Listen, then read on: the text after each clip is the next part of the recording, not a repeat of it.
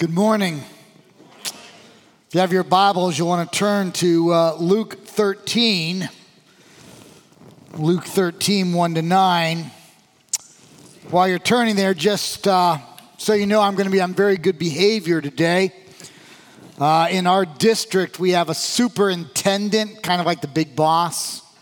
He happens to be here today. Uh, a lot of you know him. Our new superintendent is John Payne from Good News, and he's in the middle section.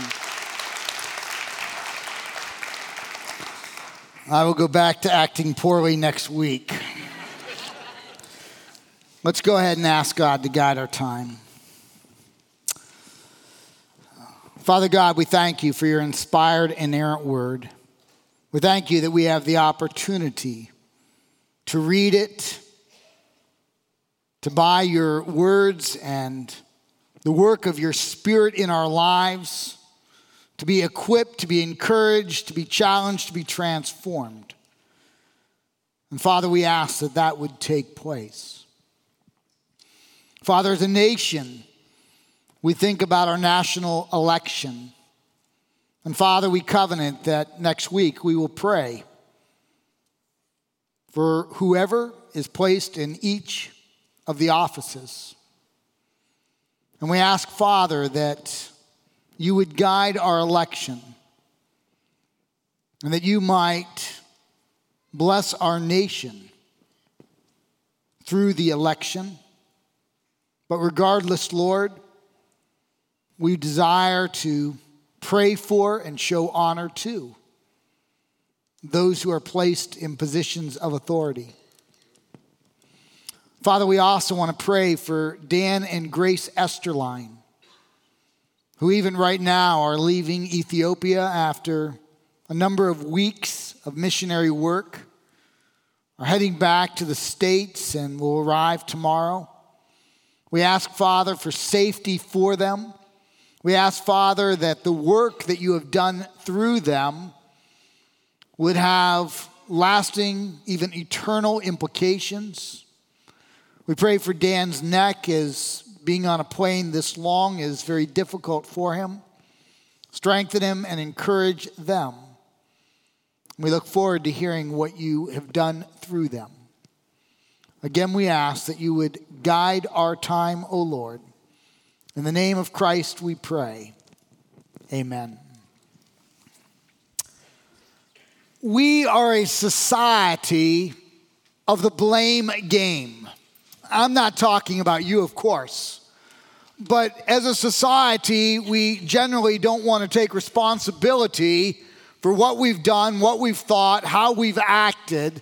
We like to pass it on a society of the blame game. As I thought about this, I thought of a teenage young man. He was caught chewing tobacco in class against his particular school rules. He was taken down to the principal's office, the chew still firmly embedded in his cheek. And as the principal asked him about it, the young man said, It's not my chew, I'm just holding it for a friend. That's the blame game. We're not going to take responsibility for our actions. I remember living in Pennsylvania, and there was a man, I knew him fairly well. He was an individual that was at Wendy's one day. He was leaning way far back in his chair. All four legs were not on the ground. He lost balance. He fell backwards. He injured himself pretty significantly. Shame on Wendy's. Shame on the chair. And he sued them and he won.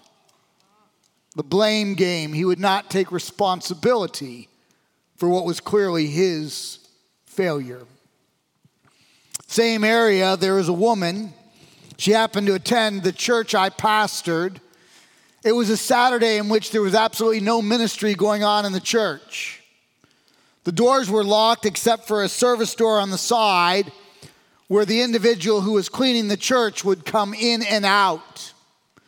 That individual had mopped a floor, even though the building was empty, she had placed one of those yellow teepee type signs making it clear that the floor was wet even though nobody was allowed in the building.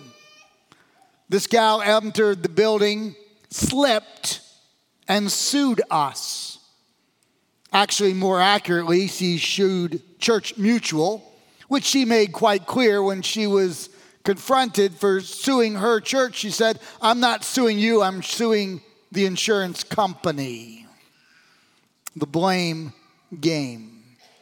One more example. I recently read about a man, not the sharpest knife in the book or in the drawer. He looked in the mirror after putting on his shirt and realized it was wrinkled. He got out the iron. He thought, you know, I can do this while wearing the shirt. He ironed himself, was a little surprised at the new tattoo that was on his belly. He sued the iron company, but in fact, he lost. Would not take responsibility. It is the blame game. I believe today's text, although the main point is not the blame game, the blame game is in today's text. Essentially, we are going to observe, we'll read it in a moment. We're going to observe that a tragedy takes place for some northern Jews, Galileans. This tragedy is known by some southern Jews from Jerusalem, and they're telling Jesus about the tragedy. Now, understand that in the first century, if you lived in Jerusalem, you probably were raised to think very lowly of those in the north, the Galileans. They're the Jewish trash up north. And so, with not a little bit of smugness, the southern Jews are telling Jesus of something that happened to some northern Jews. And essentially, you get the feeling that they're saying, you know what? They're just getting what they deserve. They're northern Jewish trash. And Jesus replies by saying, No. And then he goes on to say, But unless you repent, you too will perish. Verse 3 and verse 5, he says it twice. And just in case they're feeling real smug, Jesus then tells them about a tragedy that happens to southern Jews no longer does the blame game work. The blame game works great when it's northern Jews, it doesn't work when it's southern Jews. Let's pick up in our text. I want to read verses 1 to 5 of today's uh, text. Verse 1. There were some present at the very time who told him about the Galileans, those are northern Jews whose blood Pilate had mingled with their sacrifices. And he answered them, Do you think that these Galileans, the northern Jews, were worse sinners than all the other Galileans because they suffered in this way? No, the emphatic position. No, I tell you, but unless you repent, you also will likewise perish. Or those 18, now Jesus is going to tell them a little account or those 18 on whom the tower in Siloam, that's Jerusalem, fell and killed them? Do you think that they were worse offenders than all the others who live in Jerusalem? No, emphatic position. I tell you, but unless you repent, you will all likely perish, or likewise perish. Now, what we have are two accounts that are otherwise unknown in history. We have a first account in which some in the south, some Jerusalemites, come to Jesus and they tell us about Pilate. Now we remember that Pilate is the fifth governor of this area of Israel. He is really a underling, a hireling. He answers to the Roman emperor who happens to be Tiberius. Pilate will rule from 26 to 36 AD, Tiberius from 14 to 37 AD. Pilate is emotionally a little man, but he wants to be a big man and he wants to pick fights. In fact, we know from a historian that's a contemporary that what we're about to read is his normal MO. The historian tells us that Pilate is responsible for a fair number of slaughters during the time in which he reigned. Now, we don't know the details, but we can actually put them together. We're told that some Galileans up north have their blood mingled with sacrifices that can only take place on the Temple Mount down south. Because of those two details, we know it's the Passover. We know that there are seven later when Hanukkah or Hanukkah is added, eight Jewish feasts. There are seven Jewish feasts. There's only one in which northern Galileans will travel south down to the Temple Mount to offer sacrifices. So we have a number of Galileans who have gone 70 miles south. They're up on the Temple Mount, and something transpires that causes Pilate to put the northern Galileans to death. Now, at this point, we have to surmise what took place, but because of what we've seen other times in history, we have a pretty good handle of what likely took place. We know that emotionally, little man Pilate often took a number of Roman soldiers with him up onto the Temple Mount. That was asking for riot. In addition to that, we know that he not only took the Romans up, but they would come with all of their insignia all over their flags, including some pictures which were considered idolatrous. So here we have little emotional man Pilate trying to act like a big man. He goes up on Passover to the Temple Mount, and with him, he takes some images, some idols, and of course, a riot ensues. Now, in this particular case, the riot obviously ensues with some Galileans. The result is that Pilate has the Galileans put to death, and their blood mingles with the blood of sacrifices that are being offered up on the Temple Mount. That's clearly what has taken place. And so we have some Jerusalemites, some southern Jews who know about this because it took place in their area. And they come up to Jesus and they tell Jesus about it. Now, it's kind of hard to realize from my English text how smug the intent is, but it's clearly a smug intent. And they're kind of saying to Jesus, you know, the Galileans probably acted properly. They probably got it right. They probably should have confronted Pilate, and we know that Pilate put them to death. Well, I think, and this is how you have to read between the lines, but almost all scholars agree that this is what's going on with the smugness of this interplay. The Jerusalemites are saying, you know, they acted right, but they were put to death. We think God the Father allowed them to be put to death because, well, they're northern Jews, they're, they're Jewish trash. They're just getting what they deserve. And Jesus says, No. But unless you repent, you also or likewise will perish. And then Jesus gives us the second account. It's a second account that also is not found elsewhere in history, but we know that the account has all the historical markers that we would expect. We know that the historicity, and we believe this anyway, but we know the historicity is true. This second account takes place in Jerusalem at the pool of Siloam, where the temple of, or the tower of Siloam is located. Interestingly enough, we have identified this location. In 1920, we unearthed the old wall. Uh, this wall is 5,000 years old. It was a Jebusite wall before David took it over, about 1000 BC.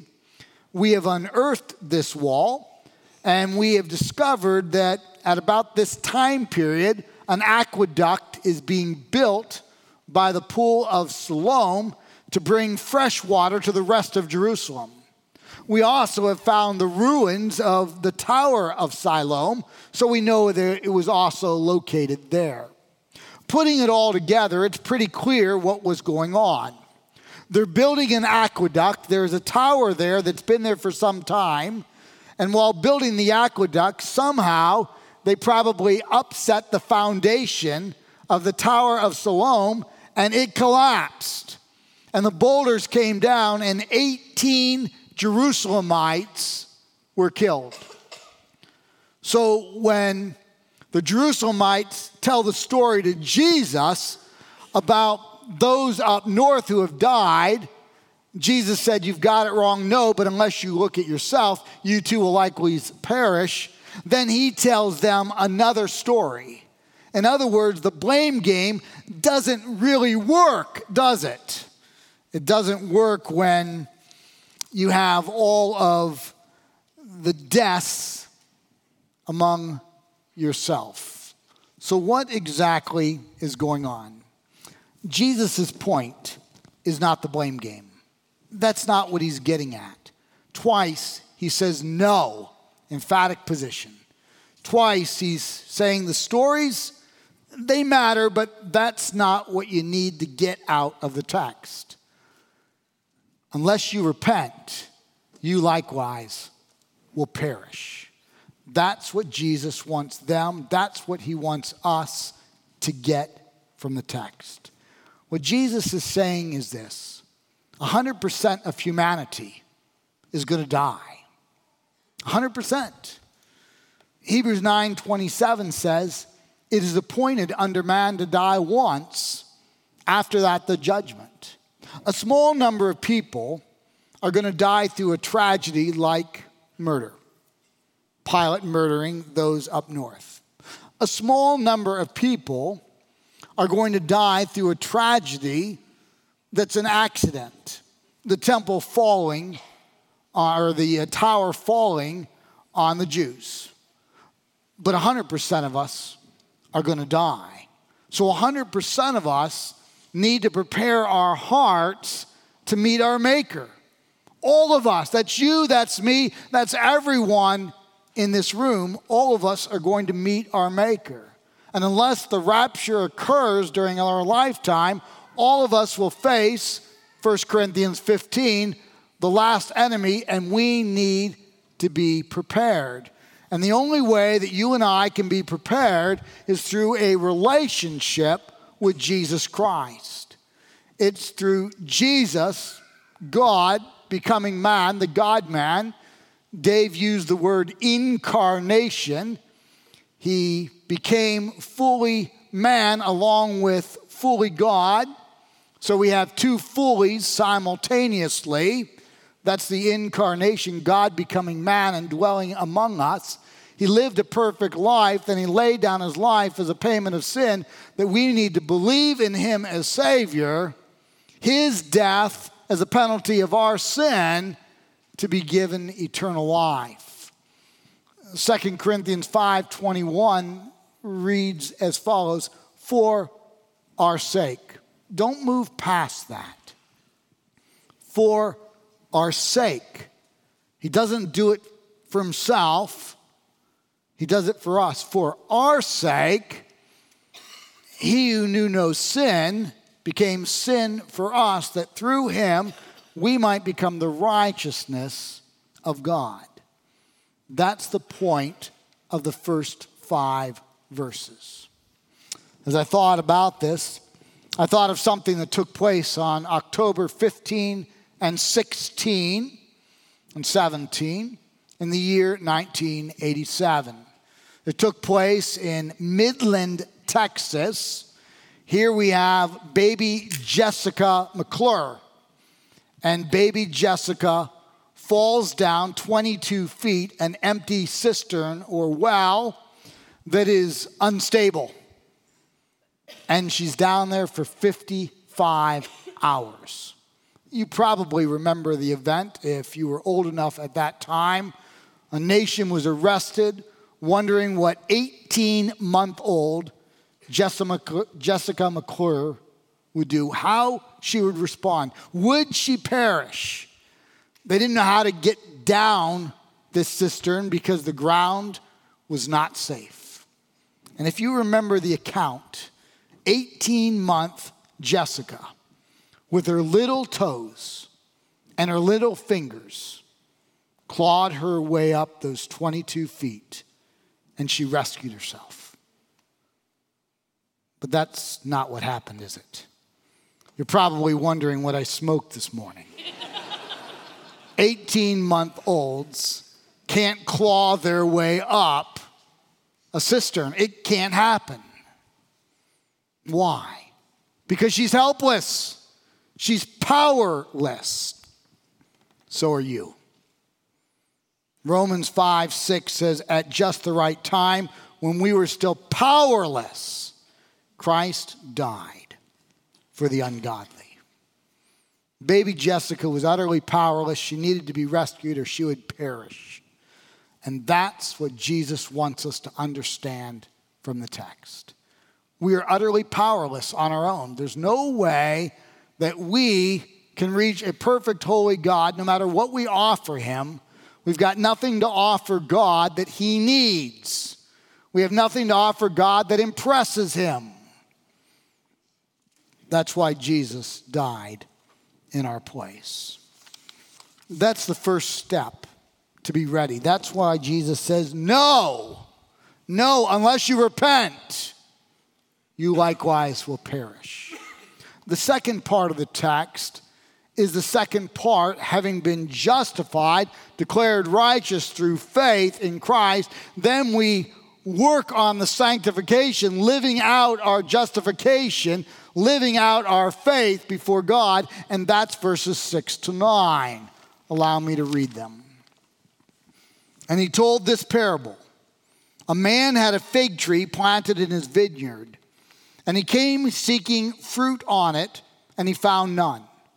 And he said to the vine dresser, Look, for three years now I have come seeking fruit on this fig tree, and I find none. Cut it down. Why should it use up the ground? And he answered him, Sir, let it alone this year also, until I dig around it and put on manure. Then, if it should bear fruit next year, well and good. But if not, you can cut it down. I want us to consider the parable. The man clearly represents God. The gardener or the vine dresser clearly represents Jesus. The fig tree represents professing Christ's followers. Now we have to understand when you plant a fig tree, the first three years, there really is no fruit. But once you hit year four, fruit begins to come in abundance. And so there's a lot of fruit years four, five, six, and following. So here we have a fig tree, a professing Christ follower. And we're in year six. For the first three years, the man, God, doesn't really expect a lot of fruit. Maybe a little, but not much. Nothing to brag about, nothing to get excited about. But he comes in year four, and there really is no real fruit. He comes in year five, and there really is no real fruit. He comes in year six, and there really is no real fruit. And the man who is God says to the gardener, who is Jesus, This tree isn't bearing fruit, it's not authentic, cut it down. I hope we're getting a bit alarmed. And then Jesus says, Let, let's, let's go year seven. He's slow to anger and abounding in love. Let, let's, let's go a little bit further. In fact, let's invest in this tree. Dig around it, aerate it, put some manure, put some fertilizer. Let me really invest in this tree. At the end of year seven, if there's no fruit, we'll we'll discard it. It wasn't real. And that's the second part of what God wants us to hear in the text. He wants us to hear that when we place our faith in Christ, verses 1 to 5, there should be fruit. Certainly by year four, year five, year six, year seven, and on. There needs to be fruit in my life. There needs to be fruit in yours. As I think about this text, I think of three things. The first thing that crosses my mind that we ought to interact with is this word repent. It's found in verse 3 and in verse 5. Jesus says, No, but unless you repent, you likewise will perish. What does this word repent mean? Sometimes I think there's a bit of confusion. It's the word metanoia, or here it's metanoiatai. It's, it's a word that means change. And I believe that there are at least three aspects of repentance there's an intellectual aspect, there's an emotional aspect, and there's a volitional aspect. Intellectual, emotional, and volitional. The intellectual aspect of repentance is agreement with God. We call it confession, it's the first C. We need to say, you know, Lord, you're right. What I'm doing is sin. I'm going to stop making excuses. I'm going to stop finding reasons why what I'm doing is not sin, even though you say it's sin. I'm going to agree with God. I'm going to confess. That's intellectual. Next is emotional. That's contrition. This is not only agreeing with God, but it is godly sorrow. This is where I say, you know, I not only agree with you, Lord, but there's got to be transformation in my life because what I'm doing is wrong and it's it's impacting my relationship with you, it's impacting my relationship with others. There is godly sorrow in my life. And then there's a volitional aspect, and that's change. Change. Confession, contrition, change. This is where I go to God and the power of God's Spirit, and I ask Him to help me to turn from sin and towards righteousness. That's what God wants us to get out of the text. He wants us to understand that when we sin, we need all three aspects. Let me illustrate it this way. I'm going to illustrate it with a sin that's not in your life. Probably the person behind you, but not in your life let's suppose for a moment the person behind you or in front of you has problems with gossip. They hear tidbits, tintillating pieces of information about someone else. Now, if we have the intellectual, we agree with God. We stop making excuses. We stop saying, Lord, the reason I shared this is so so and so could pray more intelligently. I'm going to stop making excuses. I've sinned, I've taken information that's not mine, I've passed it on to somebody that doesn't need to know. Then there's got to be godly sorrow. I've got to realize that when I gossip, my relationship with the Lord is impugned, it's damaged, my relationship with someone else is damaged. And then there's got to be change in the power of God's Spirit, I go to the one wrong. I ask for forgiveness. Maybe I have accountability in my life and I have someone asking me, future going forward, Jeff, how are you doing in the area of gossip? Repentance is confession, contrition, and change. That's the first thing I want to draw from the text. The second thing I want to draw from the text is that the blame game doesn't work, especially when it comes to our relationship with Lord the blame game doesn't work, I don't say to the Lord, you know what? I'm, I'm bad, but I'm not as bad as, and I put somebody else out there. As long as I'm a little better than so and so, I can't be all that bad. I'm, I'm going to make it with God. The blame game doesn't work. Let me illustrate it this way. Let's suppose that uh, you and I and three others take a walk into the woods. We're just going for a casual walk. We're walking through the woods, and you've heard this illustration before, nothing new. So uh, we come across a hungry seven foot bear. and we look like barbecue. And I think to myself, I can't outrun the bear, but I don't need to. I just have to outrun one of you. That's all I have to do. Because if I outrun one of you, the bear will attack you, and I'm in the clear. And I sometimes play this game with God.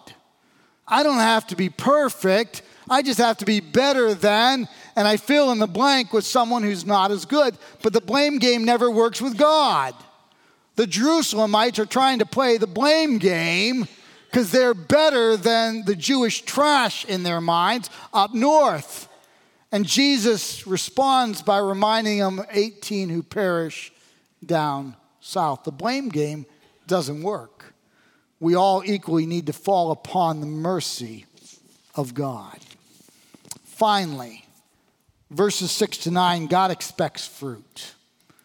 If you, if I, if we are true Christ followers, He expects fruit in our life. If we have just said a prayer and there's no transformation, there's no change, there's no godly sorrow, there's no contrition, then we have probably uttered words without heartfelt change, without real faith.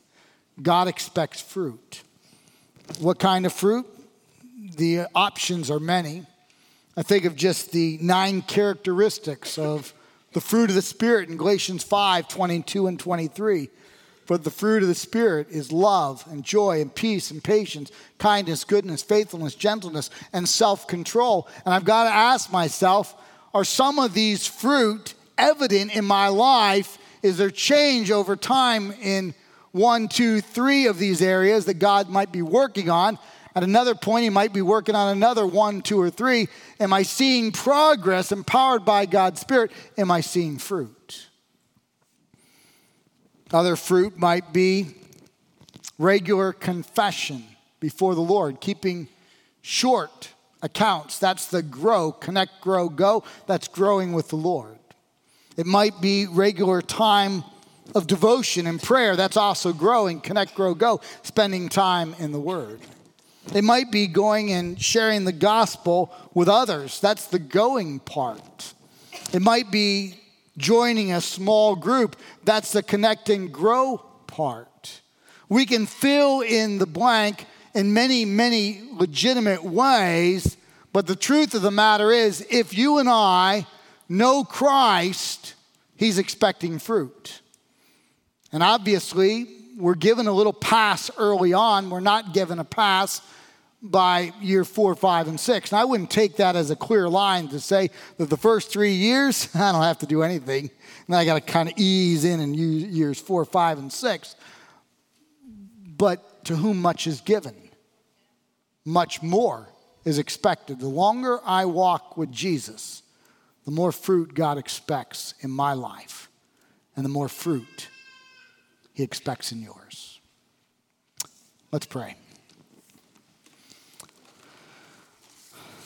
Father God, uh, I thank you for these rather obscure accounts, historical to be sure, but obscure, that remind us that we need a personal, individual relationship with your Son, Jesus. And if some today do not know your Son as Savior, I pray that you would give them faith to believe, as we all must, that we are sinners in need of a Savior, and to accept your Son Jesus' death as a payment of each of our sin as we confess and believe. And then, Father, may we constantly repent and turn from our sin. May we live out our faith. May you bear fruit in and through us. May we never be satisfied where we are in our walk, but always be spurred on by your Spirit to take that next step in our relationship with you. We ask this in the name of Jesus. Amen.